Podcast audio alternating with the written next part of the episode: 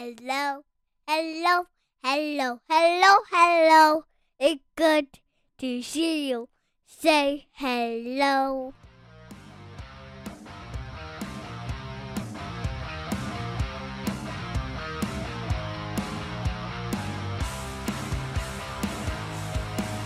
Welcome to the Husky Hockey Podcast, your number one resource for all things off season, uh, golf, and whatever hockey players also like to do when they're not playing hockey because the Husky season came to a painful death uh, there in, uh, in in Billy Joel Allentown. So uh, Weldy sitting here with Andrew, and uh, a little bit of a change here for the intro with uh, my daughter who was playing with the microphone. So I decided just to kind of throw that in the top. So a little song for for Hey, all of can- the listeners.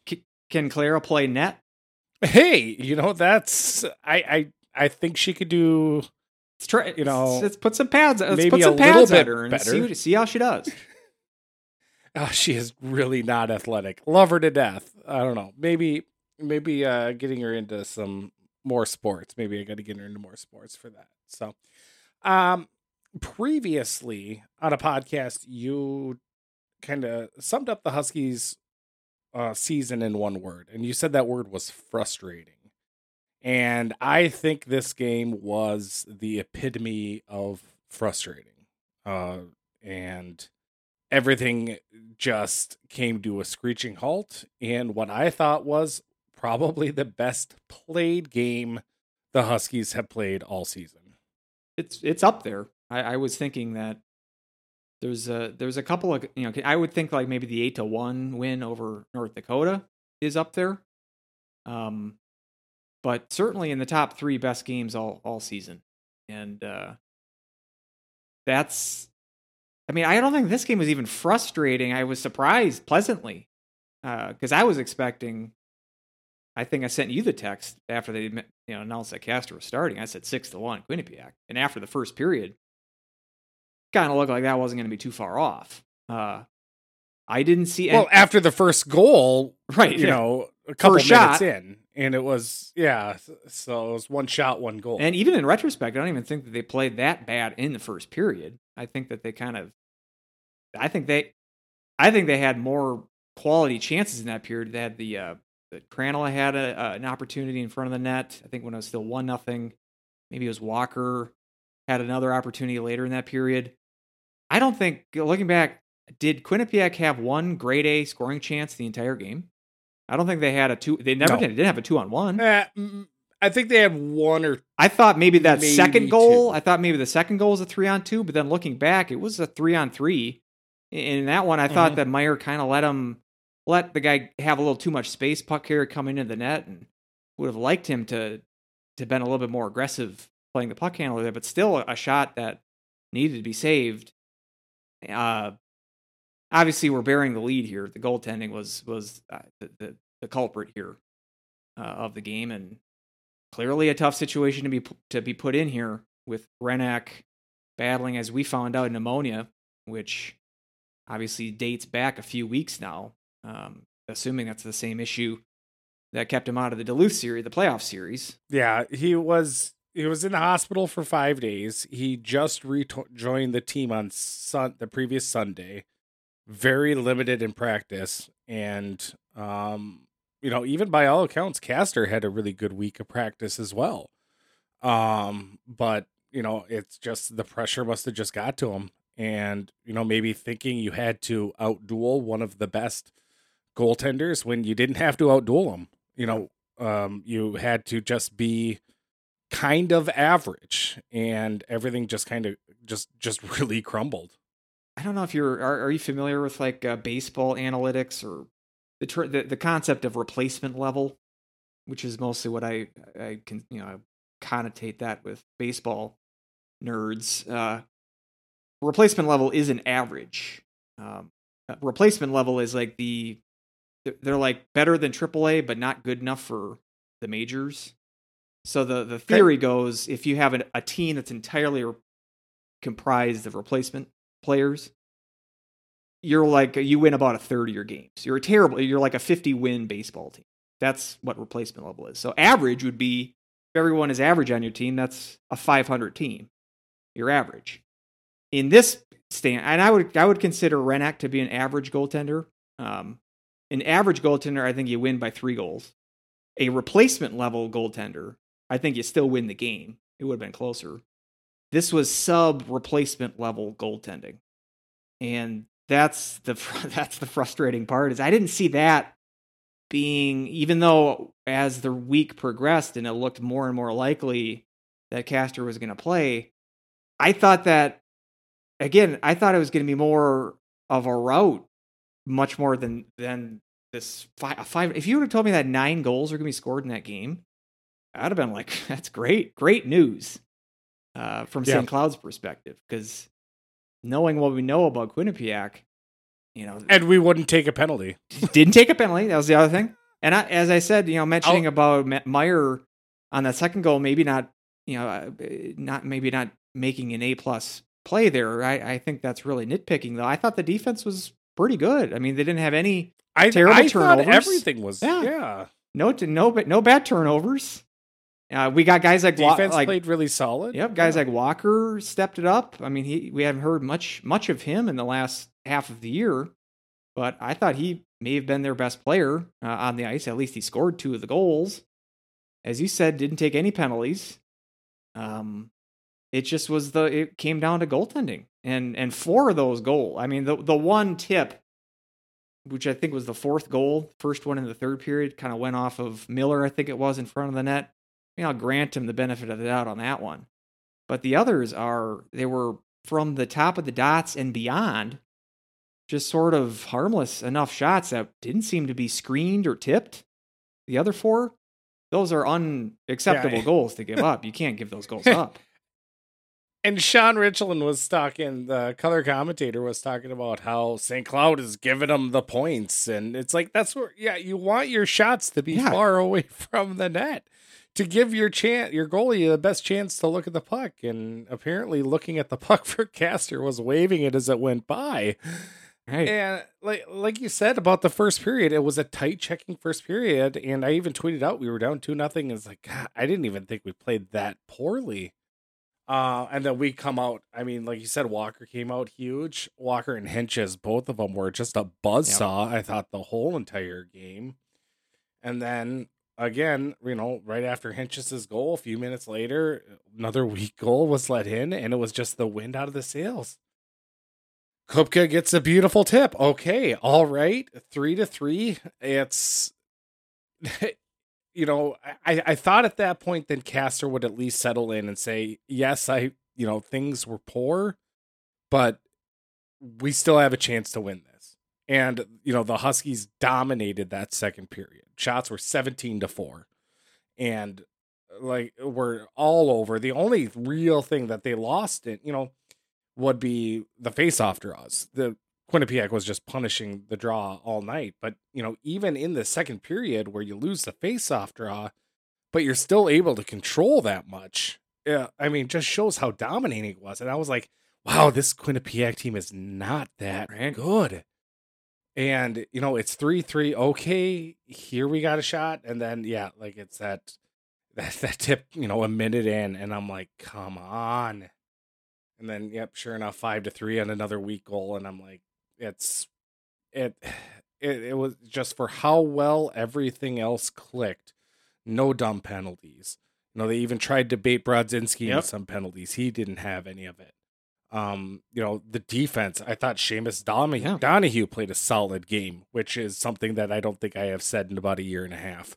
So it's it was it was just how everything kind of came crashing down and it it's just sucks to see such you know you finally see this team pull together all aspects and this is what crumbles the season and it, it it's just disheartening and in what i think is just how frustrating the end of the season was it ends in a equally frustrating way Yeah, frustrating that where was this performance for the last three months before this? And I, I realized the the Olympics threw a wrench into into things, and and he had to maneuver some unplanned weeks off with some COVID cancellations, but still, uh, I mean the full the full team laid eggs, uh, you know, in North Dakota, and then when they returned, you know, it didn't look this good against Duluth at the end of the year either. Blowing a lead against Denver at Denver. Denver, right? Was the Olympics guys? Yeah, they were they were gone then, but still, um, yeah, you'd think that it was frustrating. I mean, you you play well, you play like that more consistently in the second half of the year. You're not the you're not a three seed. You know, you you, you maybe play yourself into a more favorable game, and maybe it wouldn't have mattered because Hrenak still would have had pneumonia and and we would have been stuck with Castor either way. That's that's very possible. Yeah.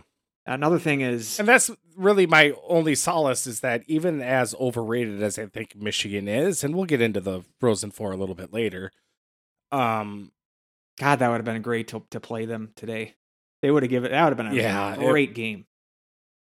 And I Yeah, think St. Cloud, I think St. Cloud had, would have had a good chance to beat them. but not with Castor in that. Not with Castor in that. No.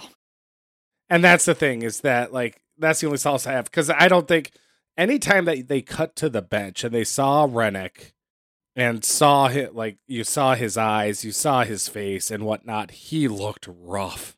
He had no color in his face. He just kind of kept trying to blink heavily and focus and kind of stay with it.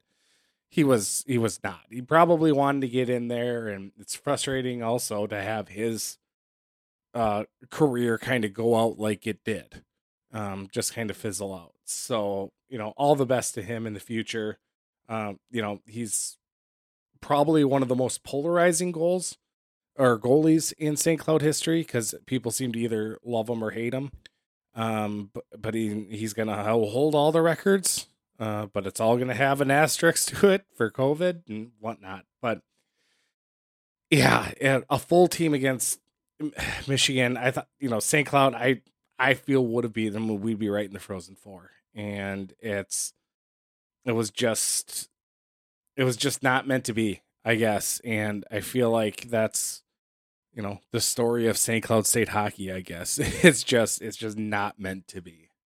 It's always it always kind of comes crumbling down. And of course, we can do the Monday morning quarterbacking now. And of course, it all is glaringly obvious now that we know the result. But one thing about Larson, and I think we've we have talked about this in the past, but I I feel like he struggles with in-game coaching moves, whether it be taking a timeout at an opportune time or making a goalie pull.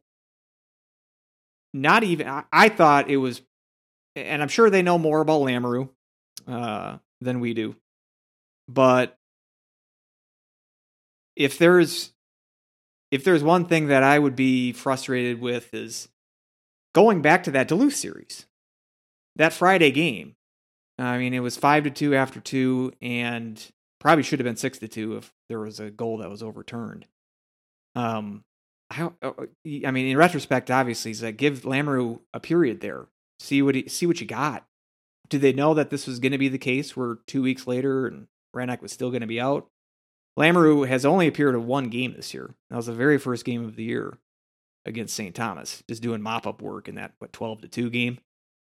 Played a little bit more last year. He played. I know he started at least one game in the pod, um, and, and looked fine. I mean, didn't look like he was even better than Castor at that point, but he's kind of a, a blank spot. I don't really know anything about him, and obviously the coaching staff doesn't have any faith in him because they did not go with him either in the Duluth series or make the move here in the Quinnipiac series, the Quinnipiac game, which I thought a change. I don't know how much worse he could have been based on what we saw out of Castor against Quinnipiac, and obviously it makes it's glaringly obvious after the fact, but in the fact, you'd like to think that uh, making a move there could have perhaps been the been the move there. I, I I don't know. I I mean, you saw today with Quinnipiac against Michigan making a goalie change, and they almost pulled off a four goal comeback.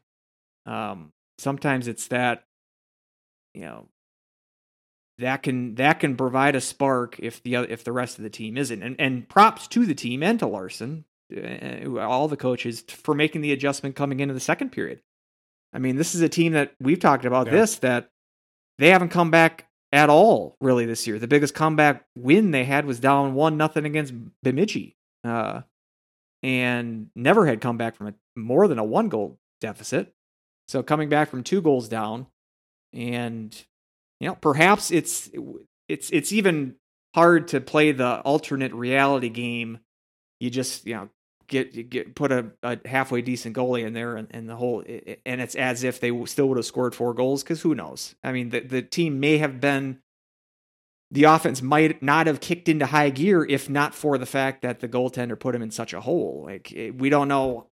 It's just you can't just remove one player, put another player in, and then okay, you you, you subtract the three goals. It doesn't work exactly like that, but just You can't just copy and Right, paste it. and right. Who knows if they- the yeah. and, and maybe you know Perets and Quinnipiacs probably not not as playing as tight as they were if they didn't realize you know if they didn't have such a cushion uh, to start with. So the game would uh, totally be a different game if not for the goaltending here. But uh, but seeing as as how well the the offense was clicking, especially in that second and third period, there's the puck control. I mean, you could apply if you have pulled the goalie the entire last two periods. I don't think the score would have been that different. It's because they, I mean, like I said, Quinnipiac just didn't have any offensive push, and uh, and St. Cloud. It, this was like the old St. Cloud of you know the the number one seed years of transition game was clicking and and you had the you, you kept the you know puck possession was dominant. Uh, it just the end result the uh, just that one switch, the one change made so much of a difference, and and that's I didn't see that happen. I didn't see that was not on my realm of possibilities. Of that's we're gonna play the best game of the year except for the goaltending, and that's that's gonna be the difference. I didn't quite see that happening, uh, and I mean, when I when it was two to nothing, and I'm thinking, okay, maybe my six to one still gonna be on board, and thinking, okay, well, maybe that's for the best because this will show the coaching staff in in very clear terms that you can't go into next season with Castor and Lamoureux as your your in house goalies. Um, but the five to four loss probably makes that point even clearer. Six to one, you probably got defense and offense is also reasons for the loss. With this, where literally the goaltending is the only reason that you lost this game, that should make it the most crystal clear example to this coaching staff that really your options are pretty limited now. Uh, and even the transfer portal has already uh, seen some goalies enter it and then leave the other side with uh, North Dakota and Providence scooping up uh, some goalies. Uh, you know, Roden, who we're familiar with from o- Omaha, goes to Providence, and then UND gets their their uh, transfer goalie of the year, going from Driscoll to now Drew DeRidder from Michigan State. So even even two options are off the board now. I don't see any other quick fix for the goaltending solution, uh, goaltending situation coming into next year. And, you know, maybe this game uh, crystallizes that for Larson and, and the coaching staff that we we we have to go that that transfer route, uh, and and and to to avoid this situation in the future. And again, maybe it was unavoidable because of the whole Hrenak and you know he's your starter and it's this what can you do about what can you do about pneumonia? It's just uh, that that is just such a St. Cloud State uh thing where it's like, yeah, we're gonna pull out. It's like we're pulling out of a hat. What what are we gonna do? We're gonna crap the bed against AIC this year? Is our our coach gonna uh, leave uh, when he's still employed by the university? No. Uh, goalie goalie pneumonia. That's what we got this year. And It, it's like this uh this team finds new ways to hurt That's right. us. That's right. Is what it comes down to. Um you know, when it was 2 nothing and you know the weak goal just happened, I did tweet out right away. I was like pull him. Just pull him and everyone was like who you put in? I was like put in Lamoureux cuz you've got zero chance otherwise. And you know, I I felt that way even until the end of the game, even though we did have a chance otherwise because the Huskies were able to come back. You know, now actually I'm sitting here. I mean, putting in a third string goalie. I think about like when the team, eh, you know, back in the when I was in college, they had like Ethan Lyerly on the team, and you know he played intramural hockey as well, and mm, he was able to play because he never technically entered in a game, but he sat on the bench. And I was just thinking, you know, I, you know, would I want Ethan Lyerly out there in in in probably the biggest, you know, most important game? Probably not. So it's like, so you know, maybe I kind of come out through the other side on that, but it's you know like you said, you can't just you know pick and choose and say, "Oh, that would have changed the game." Who knows if it would have changed anything? But you know, it it was just frustrating to see how well this team played and how everything kind of kind of crumbled down because everything else I thought just impeccable. You know, you you talk a little bit about AIC, you talked a little bit about Air Force, you got Ferris State here. Ugh. If you were to rank some of these, you know, as far as first round disappointments go, um, you know, where would you kind of kind of rank these? What you had Clarkson Yeah, after what sweeping them early in the year, um, by a handful margin. I think they split them that year. They swept them the year before, but they went out. Oh, to, they went out to Clarkson that year, and I think it was a split. As far as so ranking the disappointments, this would be fairly low on the list. Um, just based on I didn't have expectations coming into the game that they were going to win. As I said last week, when we thought that Hrenak was going to to play, didn't think. But does that make it even more frustrating? The fact that they played so well and Eh, we lost. that softens the blow for me. because of this. That softens the blow. As far as I, even thinking that Hrenak was going to be the starter, I didn't think they were going to win. And then knowing that Castor was going to start, I thought it was going to be a route loss for them to come up with a five to four nail biter. Uh, in the grand uh, history of St. Cloud State NCAA crapping the bed performances, um, this one is fairly low because Ferris State, it, yeah, that's that, that's a game that you need to win. That's a, you're the number one seed in a St. Paul regional against a a team that I the the thing that I keep remembering from that game is I think it was number 27 for Ferris State. He didn't have his name on the back of the jersey. I think his like he either like had a he was either like a player that they never played and lot forgot his jersey back home or something, but it's like you lost to this ragtag team that was like 30th in pairwise. Um, that was a gut punch, and then obviously losing to the Atlantic hockey teams is just unconscionable embarrassment. I mean, even those those years, it's like number one overall seed. Maybe they were a little overrated and it should have been number one overall, but it's like not even. It would have. It's not like I would have, you know, been angry if they didn't win the national title those years. But it's like to not even beat the worst team in the field. Like, come on! Like, do you have to? Do you have to kick me directly in both nuts, like the hardest that you possibly can? like, just lose to Denver in the next round. Like, I, I can live with that. Don't lose to uh what did we what did we call it on the original podcast? Um uh Ferris o- FNC. no, well AIC was Oxymoron University. Oh, Oxymoron University. Do you have to American lose to, to them? Like, come on. So, in this sense, you were the lower seed, and I didn't have any expectations coming into it. I'm more pleased that they gave it an, an interesting game uh, and a high scoring game. Like, looking what, what even coming off a national championship again, I, I, runner up season. yeah, again, I'm trying to put clear that out of my head because I don't really feel like that was. I, I, I didn't really. I don't put it. I don't put as much stock into that as a lot of fans do. Um, season to season, and then even just the the NCAA tournament at large, especially how it was last year, uh, with you know they they had a favorable draw in their regional, and I'm not not exactly saying that that yes they were exactly the number the second best team. I'm not even sure if UMass was the best team last year. UMass went into that tournament as a two seed. They didn't play a team below them that was ranked in their four wins. They played a three seed, a four seed, a three seed, and a two seed. They didn't have to. They didn't have to beat a one seed. I mean, it's like I. I'm not even. It was the. Were they the best team last year? I, they won the tournament, I, I guess, but not they were very the best team in four games. out of the teams that they play that they got that they got. You know, I it's it's it, it is a crapshoot. Except this year is like the least crapshootiest of all the crapshoots because it's other than Minnesota, it was chalk all the way. While them and I guess the Notre Dame beating North Dakota was was an upset, but two up two upsets. I mean, that was what? What was that? Eight, nine?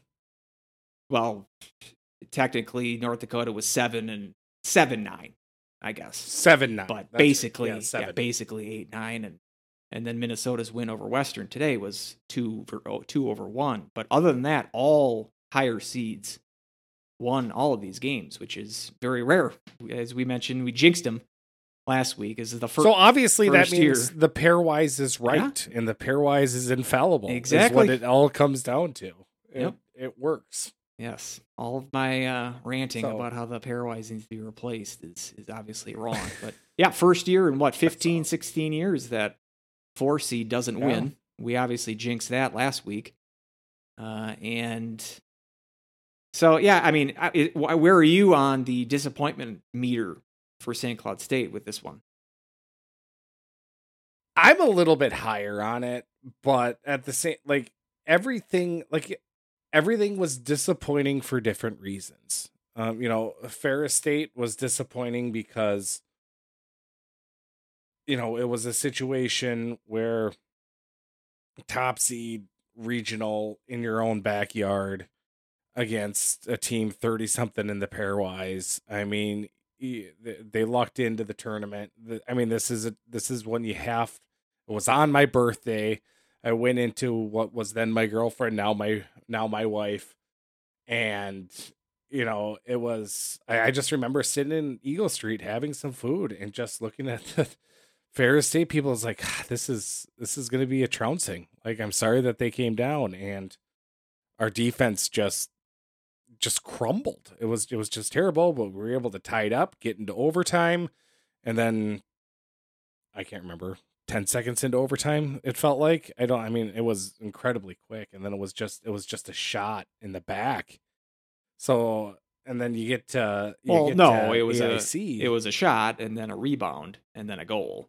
oh, well, the difference rebound. there, if Ca- if like Ca- if Castor was in Meta- net for that game, it would have been just the shot. The first shot would have went in. There wouldn't have been a the- rebound. just the first shot would have went in yeah i meant like a shot in the back like I know. i, felt shot I in the know. back. I, I just wanted to get So- the other cheap shot out there.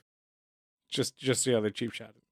Um, you know, Air Force was frustrating because you had all the rumors. You know, Lucia announces he's leaving.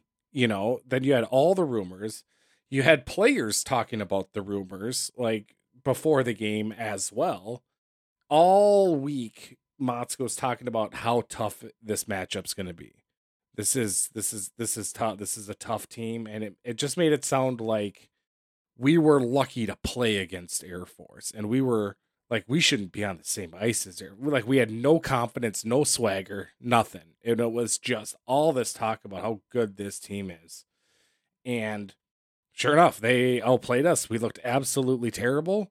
Uh, Motzko ditches the radio shows and his post game appearance or his uh, uh, coach's show, uh, and then is gone. So he didn't even answer to what happened in Air Force.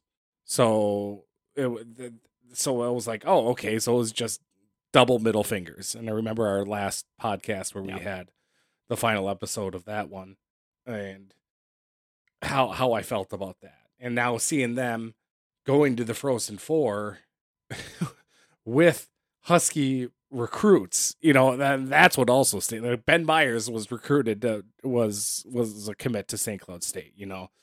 So I mean, so that's frustrating. You know, I'm fine. You know, if if Motzko wins, you know, kind of, you know, sometime in the future wins a natty, fine. That I can live with that. But doing it with people he recruited to St. Cloud State stings. Yeah. Um, you know, and you know, who knows if that's going to happen? But you know, obviously, I hope it doesn't. But we'll get into the Frozen Four, um, in a little bit. And so that's what you know air force what stuck out to me about that and then aic was just you know, it was yeah, it was the bad ice and it was the randomness, but it was it was the squeakers that ended up leaking through, and we had multiple sh- like multiple chances, but they kind of collapsed in front of the net. We just couldn't get it. It was like the worst time for our offense just to dry up, and you know, I was there was a little bit of solace taken to the fact that you know the next game against Denver you know, AIC made it close for a game and a half. So I guess that that was nice. But then Denver obviously um, kind of uh, put the pedal to the metal and, and took care of that. So I I don't know. It, it, it's a new one for me. Um, and I, I don't exactly know where it ranks, um, but you know, just more more downs than ups is is kind of what I remember, and maybe that'll mean just it'll be that much better once we finally finally reach the pinnacle. So yeah, maybe so, that's a cop out answer. So are we in agreement that Ferris is number one on the on the disappointment list? I think it would be for me, even though I, I would say the the AIC loss was more of an embarrassment. But the fact that I was in the building for for for Ferris makes it more. It was more of an emotional uh, gut punch than even the AIC, AIC one was.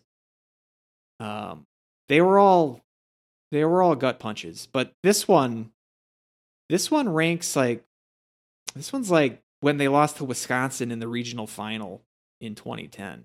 Like fairly down. Eh, the the Clarkson loss would have been higher on the list. The Maine loss would have been higher on the list. Um, trying to yeah, I mean maybe even like the yeah, I would even say the the Frozen Four game against Quinnipiac would have been a, a, more of a disappointment, even though that one was a a seeding where they were one and St. Cloud was four. I thought that I came into that game thinking that St. Cloud was going to win, whereas this one I did not. Um, so maybe it was just the uh, we always talk about expectations and how they how the expectations from last year's result sort of uh, you know forms a lot of opinions for this year's team. Maybe it looking back on this is such a St. Cloud State thing to do, ranking the pissing down the legs in the NCAA tournament. Uh, let's do the listicle. I guess it's just glutton for punishment here, but uh, yeah, it's um, well, yeah. To quote uh, to quote Ted Lasso, the hope that kills you. I can agree with that, but uh, yeah, a, a frustrating uh, a frustrating game, a frustrating way to end a frustrating season. Maybe that's uh yeah. maybe that's fitting. Maybe yeah, maybe it's poetic. Yeah. So it's poetic justice there. Um you know, talking you know, how this weekend we ripped Bob Motzko obviously and Brad Berry about wanting these extra days in between uh the regionals and I have to say, as somebody who did not go to it, now obviously, if I went to it, had to spend the extra money for an extra day into a, a bum f town somewhere, you know, I would have hated it. But um, the fact that I was sitting at home, I had wall to wall hockey on a Thursday and Friday. I absolutely loved it, and I was pl- pleasantly surprised um, about you know the quality of the tournament in general all of the games i thought for the most part were incredibly fun to watch. And so how kind of ranking or not really ranking but just the tournament as a whole how everything kind of set itself up. How did you how did you like it? What were some of your thoughts about some of the other games? Well yeah i think that the yeah the extra day off and then the splitting that's probably we mentioned last week you know yeah but there, there's they got six hours in between games. You know why? I'm thinking that's probably because they they set it up for TV purposes. That there was the the only thing though there, there was one game of overlap, and that was the UMass Minnesota game. That started two hours before the St. Cloud Quinnipiac game, whereas everything else was three hours in between. So that was the only game where there was multiple games going on at the same time, and of course that's the one that goes into overtime. So so I was I, I kind of missed that third period comeback for the Gophers and then the the overtime. I, I had it on my iPad, but it was kind of I, I wasn't paying attention uh, to it as much as I was obviously because the St. Cloud game was was going on. But you got to think that's kind of why they set it up that way with the gaps in between to make TV viewing optimal. The thing there is with the so so is the NCAA they're they're just saying we can make a good TV product out of this. Um, I mean, the downside there is by splitting the having the extra day in there that that negatively affects attendance in the buildings. Um, and if you're to make it so convenient for TV watchers, that gives you the people that would travel less of a motivation to be in attendance. So aside from the Loveland, you know, regional with with the Duluth and and Denver final, I mean, especially Albany, we saw it again of of just terrible attendance. I, I'm reminded again of oh Worcester. Oh yeah, that's right. That's the stadium that has the khaki colored seats, uh, which I forget about in, until they play the games there. Which again is about half full at best, even if they have UMass or some localish team playing there. And the same with Allentown. I mean, Michigan brought some fans there and saw them uh, today at the Quinnipiac game, but but not a whole hell of a lot to talk about uh, when it comes to atmosphere for these for these games. So uh, it's kind of the same old, you know. I don't know how many years we got to go through this. You know, yeah, the only good regional attendance wise was the one that's in someone's backyard, in a host school's backyard. Um, and you'd think he'd put that together. And it, it does sort of even affect from a TV viewing standpoint. If the, those Albany games were tough to get into because there just was no buzz at all, uh, and yeah, just the the puck making echoes whenever it hits the boards because there's nobody in the building. Um, or if it hits a stanchion and has a crazy bounce, they had a couple of those, A couple of those. Mm-hmm. So I just think this is more evidence of if you're gonna if you're gonna lean in and try to make this a TV product, what would be great is if these uh, games had some atmosphere in the building, and that because that translates yeah. to the viewing experience as well. And you got uh, you got the possibility of of going back on campus, which I've been advocating for years now that they should do. I think more more evidence for uh, in, in, that in the in favor of home sites in some in some capacity. Um, so yeah, and as far as the gameplay themselves, I I guess I was a little underwhelmed. I mean, there were there were tight games throughout. There was hardly any routes. I mean, even the Quinnipiac Michigan game, which looked like it was going to be a route, Quinnipiac made that close in the third period. And so for about ten, all about ten minutes of that game, it was kind of a, a dud of a game. But yeah, I don't know. I, I I struggled, and again, maybe it was the Albany just lack of atmosphere kind of thing. But any of the, either all three of those games were and I didn't watch the. Uh, I only caught the end of the Mankato Harvard game, which might have been the best game in that in that regional. Um, and the ending that I did see was was a little exciting, but as a night owl, 9 a.m. games are tough one for me. Uh, 9 a.m. on my in my time zone here, so uh, so I didn't watch the beginning of those 9 a.m. games, but um, but though that that Notre Dame North Dakota game I thought was dicey. I mean, obviously the the, the one thing to talk about there is this clock issue, which uh, we can maybe get into later. But and then the one the the Mankato over Notre Dame I thought was mostly a snooze fest. Uh, yeah, I so a lot of close games, but I I, I wasn't and some good games. I thought the Denver Lowell game was good. Obviously, the Denver Duluth game I I'm patting myself on the back for jinxing Duluth and getting a little taste of their own medicine with a with a bad bounce goal. Um, and Dan Jacobson's gonna be ticked. I will be taking them in every field from now for every bracket from here on out for eternity. I thought those were some decent games, and again, those games were improved because of the fact that there was some decent atmosphere in the buildings. But uh, but I thought the Gopher game today was was kind of dull. Um, I thought the the Western Michigan Northeastern game was a bit dull and and weird that you know talking all about Devin Levi and it comes down to kind of a gaff uh, misplay uh, from him that leads to that overtime goal for, yeah. for Western. Irony there. Yeah, and even Al Perets gives up four goals in each game. Uh, if the if they're still voting on the Richter Award, I think McKay's got it sewn up just based on the NCAA uh, performances.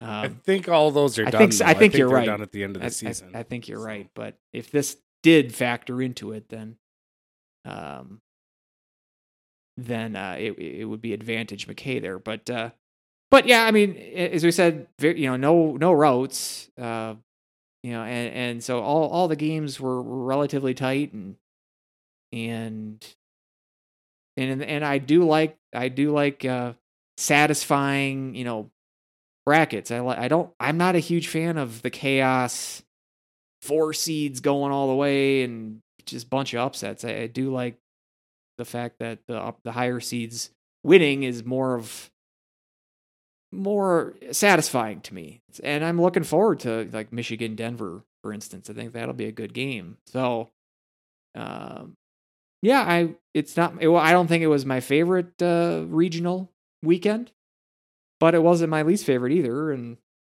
and was able to watch like I said all those games. You know, I watched a little bit of each of the games and most of yeah, most of a lot of the games. So, and TV made it possible to do that without, you know, doing a lot of overlapping games. So, what did you think? I Mhm.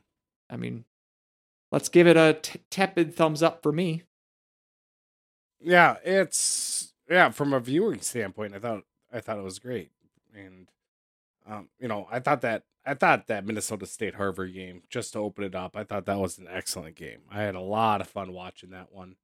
Um, and McKay came up huge at some points, really all tournament long or all regional long. I mean, McKay was came up huge. Um, you know, some overtime games, and yeah, if we want to talk about the Notre Dame North Dakota, uh, you know, the rule as written, um, you know, says time displayed on the clock of a timing device shall supersede any disparity with lights or horns signaling the end of the period or game.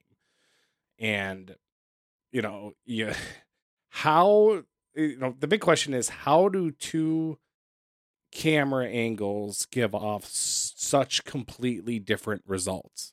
Because that overhead camera was about two seconds ahead of. Now I I get the ESPN, you know, that's an overlay. That's you know sometimes those I get that.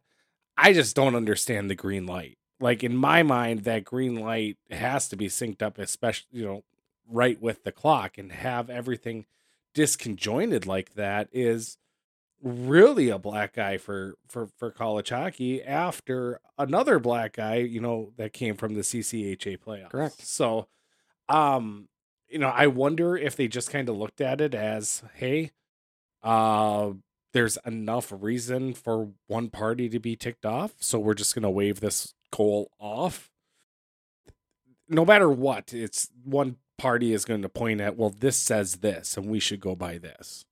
So i think was like so they just kind of i well since both of them don't show that it one you know that it was a good goal one of them says it's not so therefore that's going to overrule the good one I, that, that's the only thing i could really Yeah, I, I, think of i guess this one was just I, I don't even know. I don't. I'm not even angry about it because I I just don't know what to what which camera angle with which clock do I trust? And I there's no reason for me to trust one or the other. It just it doesn't. Why is the camera angle from the overhead with the with the quote unquote burned in clock? Why is that the authoritative clock and not the game the the screen clock that ESPN shows that is synced up exactly with what that green light showed.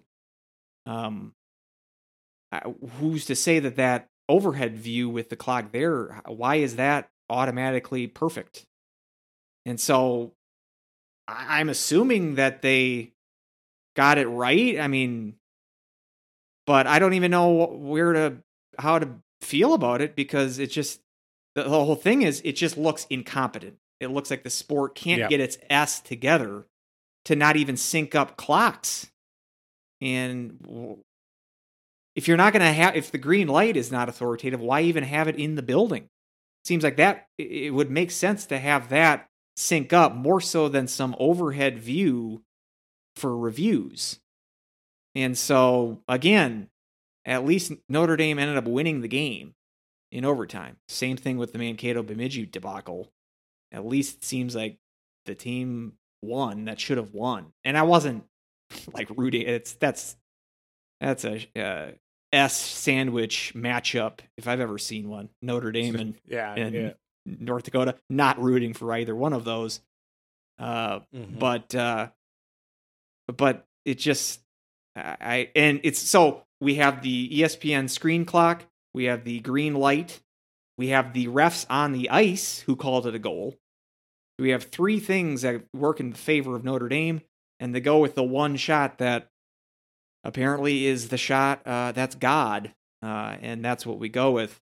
So it just another, and, and not only that, but some I, I just overly review over reviews in all the games, uh, e- even to the extent where some of the uh, you know studio broadcasters or commentators were commenting on how how it really affects the flow of the game and yeah. and I thought the the that offside call today uh, that's that um, waved off a Western Michigan goal is just like it has no material effect on the on the play, even whether it was a, a hair offside.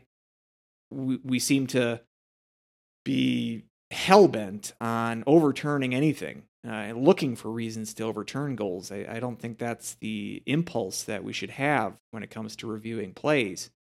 But the one thing I will say about the St. Cloud Quinnipiac game no reviews. Great. I thought great officiating. We had one penalty all game. And it's not like I felt like they missed any for either side. I, I know Pecknold didn't like the uh, first goal that St. Cloud scored where they thought they had a trip or a hook or something that caused that turnover, right? As the uh, as Richland said, I thought it was a good no call. And I don't was there even a review on any of those nine goals? I, I don't remember I don't remember them reviewing any of them. It's not like I think of any reason that they should have.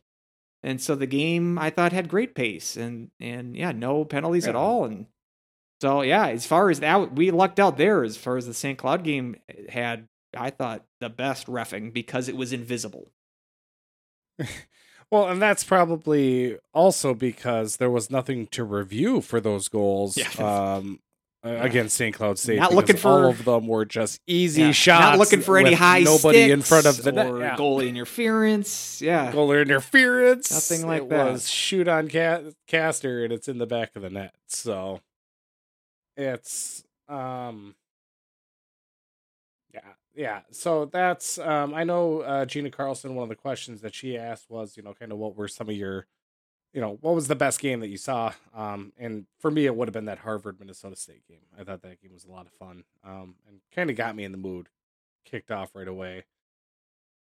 And then uh obviously notre dame and uh north dakota seeing north dakota lose. There you go. always always a fan. So i don't get and i don't get people who just cheer for the conference Yeah. i just don't understand it it's i i i, I have teams that I hate. I feel like it's the only sport. I feel it's the only sport that does that.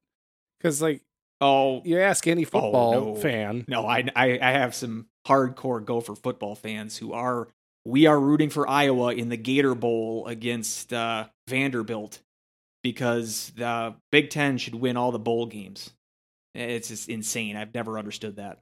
So it's a it's a thing. It's a thing in other. Oh, it, it's even worse. It's even worse. I would say because they're talking about meaningless uh, snack snack food branded bowl games. Uh, and they're rooting for whoever they're rooting for Tostitos. They make a Purdue. great round. to win uh, the Belk Bowl or the Hellmann's Mayonnaise Bowl uh, because they're in the Big Ten. But so I think this this is this is a thing in other in other sports as well, college sports uh, especially. But uh, I've never yeah I've never understood it either. I have teams that I hate that I root against. Some of them are in the NCHC and some of them are not. And sometimes the teams that I hate more are playing an NCHC team, so I am rooting for the NCHC team. But I yeah I don't.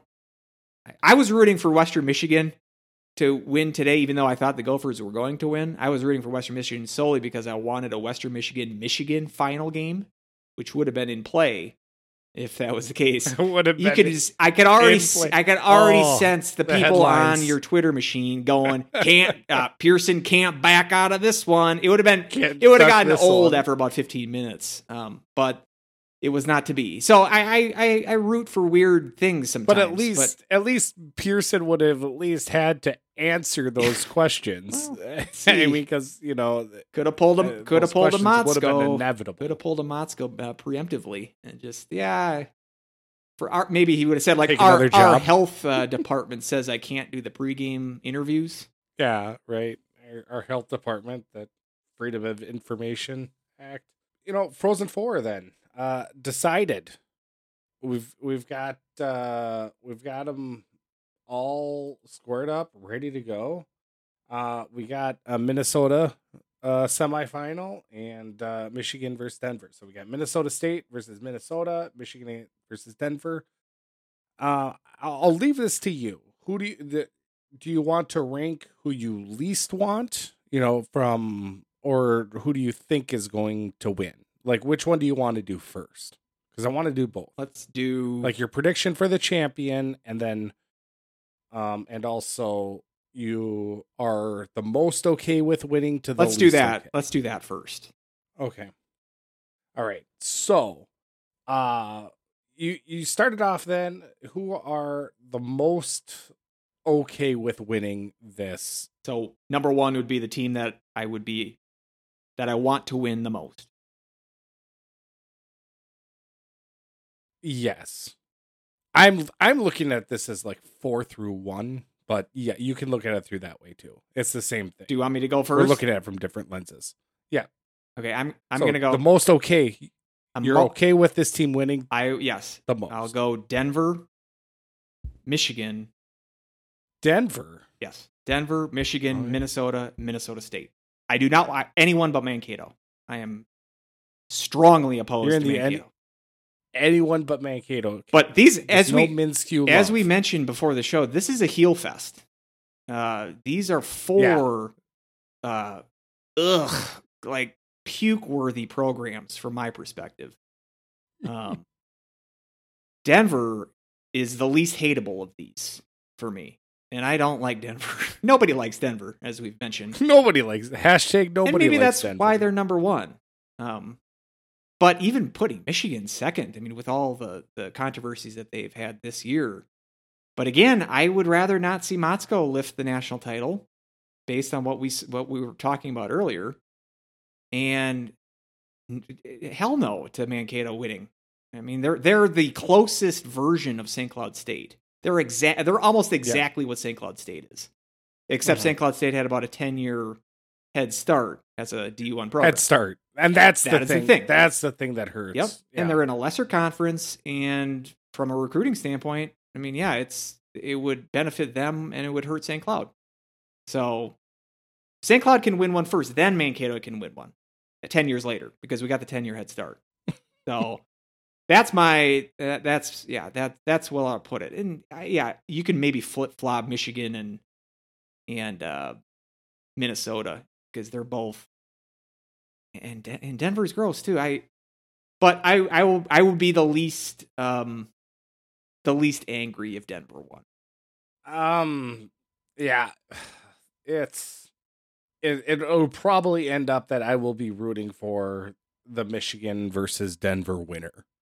Is is is where it's gonna go. Um, and and yeah, I agree with you on all those points. I would just flip flop Michigan and Denver because Michigan, I feel like it's like like what more is that program going to gain from another national title? you know uh, they've they've already got you know all of the top recruits coming in you know they're in a different conference so i'm like meh that's that that's fine denver i don't feel like we're really recruiting against denver um you know you look at who we're recruiting against it's it's duluth and it's against mankato Don't tell Cole, don't tell that to Cole Guttman.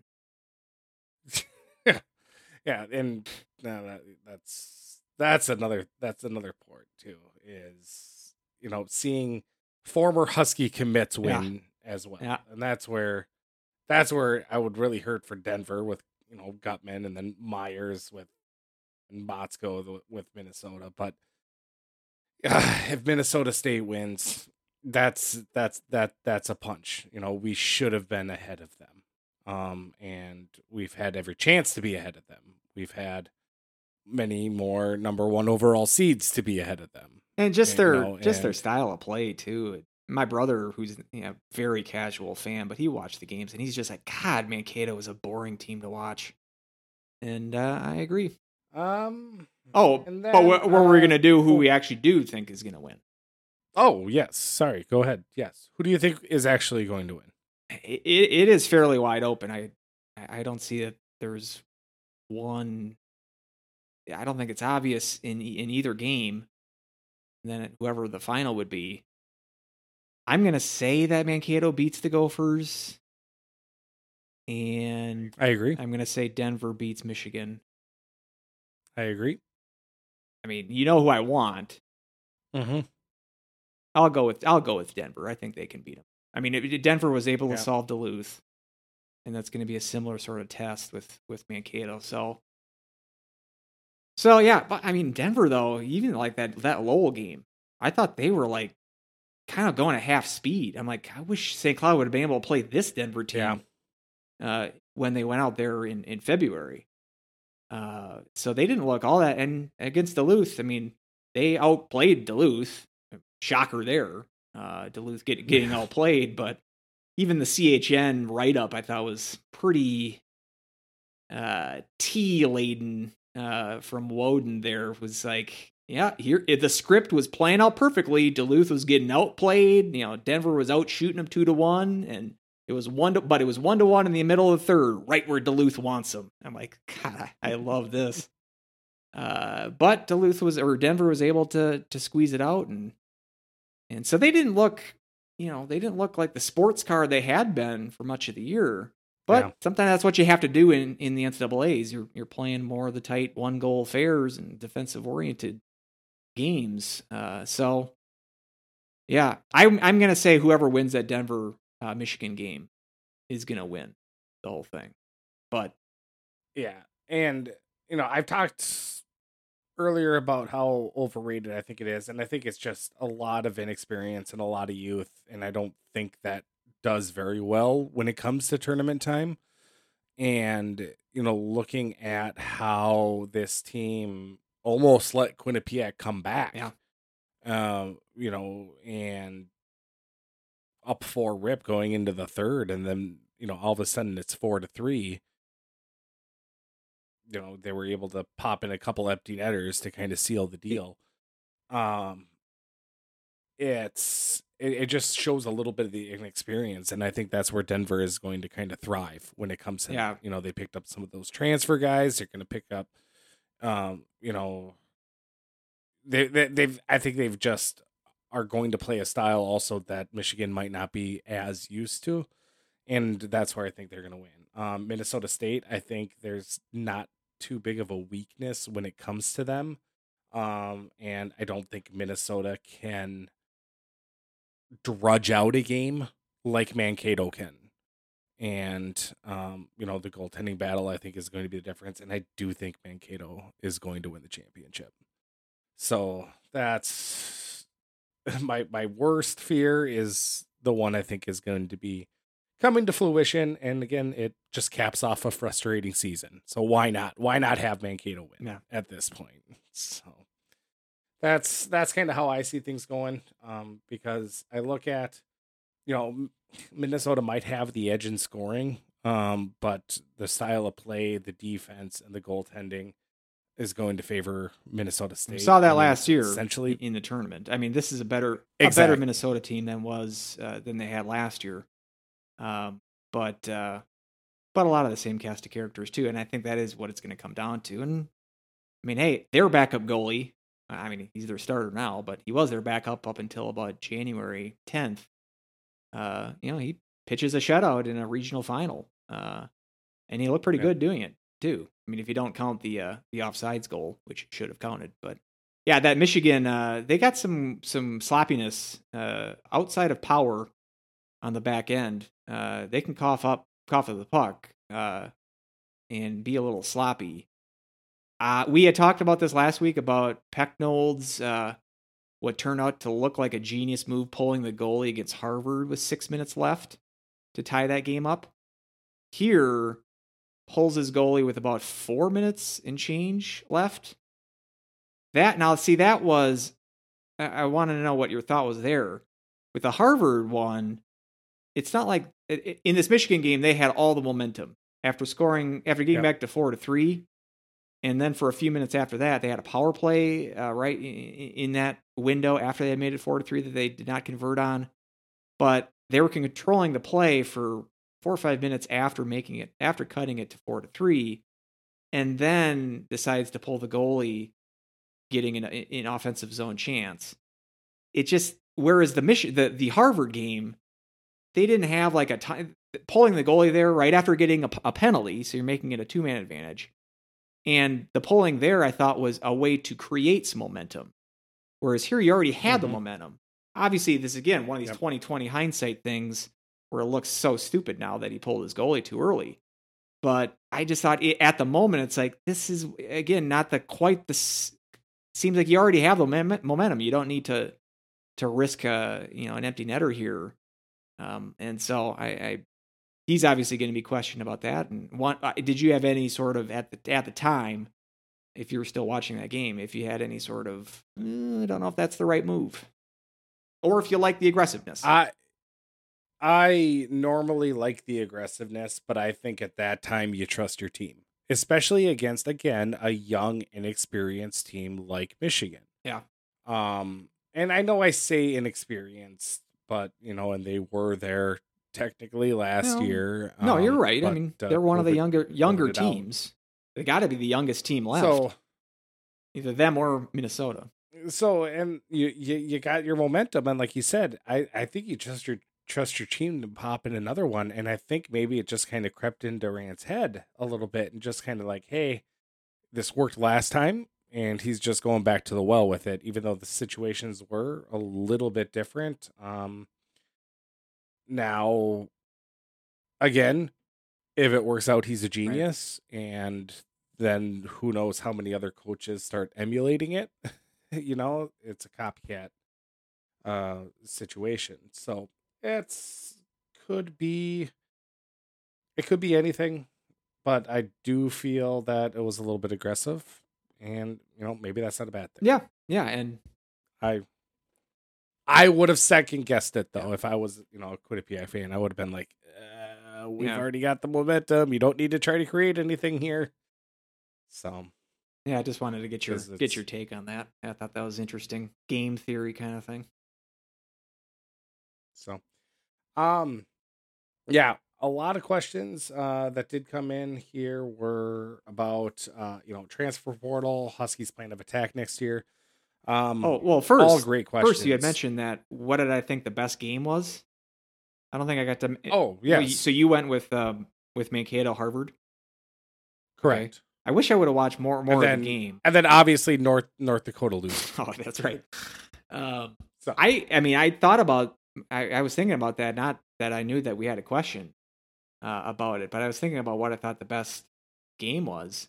I mean, I'm it's too close, but if I was just a neutral fan, I might have liked the St. Cloud Quinnipiac game the best because I like yeah, I like I, I, like offense and just that we had a ton of you know we had one to nothing, two to ones. That was the majority of the games were were low scoring affairs, and yeah, I mean, if if you don't mind a little bit of bad goaltending, the St. Cloud Quinnipiac game uh, would have been intriguing to watch. Uh, again, it's I'm biased because it's I have so much emotional uh, uh investment in the game, so I'm not sure I'm going to take that as my number one. I mean, I, I might go with the Duluth uh, Denver final just because I thought I, I mean that third period fans were into it. It felt it felt like a, it had the feel of a huge game. And even though the action and it, it would, I mean, I liked that Duluth was on the the losing end of that bad bounce, but it is sort of like, eh, I don't like it that uh, such a cheesy goal was the uh, was the difference in the game. But just based on, yeah. I thought the intensity, you could feel that even watching it on a tablet several time zones away. I'll maybe I'll give that my uh my game of the weekend. It's not a bad pick. Um, yeah. So got a really good uh, set of questions. A lot of it about you know where do the Huskies go from here and whatnot. Um, I think we're gonna hold off on those uh, up Yes. until uh, after the Frozen Four, and um, you know, just gonna wait until kind of all the dust settles, see who actually comes back, who's leaving, you know, kind of can kind of get everything, see who's out, you know, um, if you are on the the the Twitter machine, Sydney Wolf from the Rink Live. Uh, she has a spreadsheet up there about the transfer portal Mm, and good. comings and goings of players um, that you can look up. And some of them are no name people. Some of them are like, "Ooh, wow, that'd be a really good one to pick up." And you know, it's going to be interesting to see how this works out. And you know, for some people, if this is you know the method for rich teams to get richer, like Denver, for instance, you know, able to go in and get uh, a couple players that were able to to be key here for their Frozen Four run. And So, and already already action on that transfer portal. Uh, already in the offseason with a couple of goaltenders uh, switching teams. Roden, who, who we Yep. raved about from Omaha, uh, going to Providence, and then this Drew DeRidder from Michigan State, who I kind of had my eye on as far as someone that St. Cloud should be interested in, goes to uh, North Dakota. And North Dakota continuing on their apparent plan now is we're just going to cycle through transfer goalies one year at a time, going from Driscoll to now Yeah. DeRidder. So I would expect the Huskies to be active in that portal, especially from the goaltending standpoint. But two options already crossed off the board, so uh, Brett's uh, Brett can't take uh, take a week off here. He's got a. Yep, This is yep. a big, big. This is like the uh, NFL free agency, or or NHL and- even like where it's like one week. eh, The the first day, it's just we got sixty moves. Uh, maybe it's not gonna be that fast, but it's gonna be. It's gonna go pretty quickly here. Yeah, and I think we're in agreement here that it's it's going to be a tough go of it if we are going in as Castor as our one Oh, goalie. I It's don't gonna- think it's going to be a tough season. I don't think that's acceptable. Uh, And you know, if maybe it was a bad game, Yeah. and maybe we can give him the benefit of the doubt and whatnot that it's not that bad, but it's it it doesn't it doesn't leave a lot of uh, high expectations or enthusiasm. Um, if that yes, if that it is a, and we're being very harsh on him, and it, it is a one game sample. Uh, if you give him the Mhm. starting position, he's not going to have a what sixty seven percent save percentage for the entire year. He's not as bad as that, but as far as a guy that you can have legitimate like title hopes on, no effing way. So he Yeah. can be a decent. He can be a backup. He, you know, he, he can be the number two, but uh, he can't be the number one on a team with legitimate um, uh, hopes of competing. So I hope they, I hope the coaching staff realizes that. It'd be dumb if they didn't. So, uh, yeah, let's keep our eye on that. Um. Yeah. Well, uh, for you, any closing remarks, closing thoughts? Uh, as we, uh, you know, I guess we can. You know, I don't know. Just it sucks that the season just ended the way it did. It was. Uh, I will say, just uh, personally, you know, this is the first year that we, you know, we've gotten the, the the gang back together, so to speak. We we took a few years off, and uh, I was thinking too, it's probably a good thing that we weren't doing a podcast during the AIC or you know the ASC season, because I would have been at least the after that it would have been very fun up until the ASC game. Uh, and Up until that game, I yeah. would have came on here and I would have all the when I'm saying S sandwich and everything, I would have gone completely bleep free. I would have been a drunken sailor about my anger. so any silver lining, we got that. But uh just getting back to this year, it you know, when I do the podcast, it it it makes it forces me to to follow the team and then just college hockey in general that much more uh, closely. And you know, I wasn't, I never gave the sport up, but you know, there was a couple of years I I took a step or two back, just You know, not Mhm. not not watching uh, random Mankato games or finding out that the Hockey East, you know, you could stream games on this app. Or there was a couple years that I was basically just looking at, you know, watching Husky games, and that was it. And so this is this season, yeah, and last year too, but this season especially has gotten me back into sort of hardcore fandom and and uh, even though the season was, uh, as we've said, frustrating, you want to use disappointment and all those kind of uh, all those kind of terms, uh, whatever whatever you pick, that's true. But it has been um, gratifying to to get back into it, and and I hope it's been enjoyable for you to to do the podcast as much as it has for me, just to sit down every week and talk hockey. It is very fun, uh, even though we can't have we apparently can't uh, can't win titles uh, around here uh, in St. Cloud State fandom, uh, at least uh, at the men's hockey level. But it still is a blast to do this, and so it has sort of kickstarted my my passion for the game again. So so even though the season didn't uh, pan out great for St. Cloud, it's it's kind of gotten me back into it. So in that sense, I, I will sort of look back somewhat fondly on just the year. Sure. Well, I I appreciate that, and yeah, I I, I enjoy having this outlet, um, and you know, trying to become more confident as a speaker, and Yeah. you know, whether or not that's working, I don't know.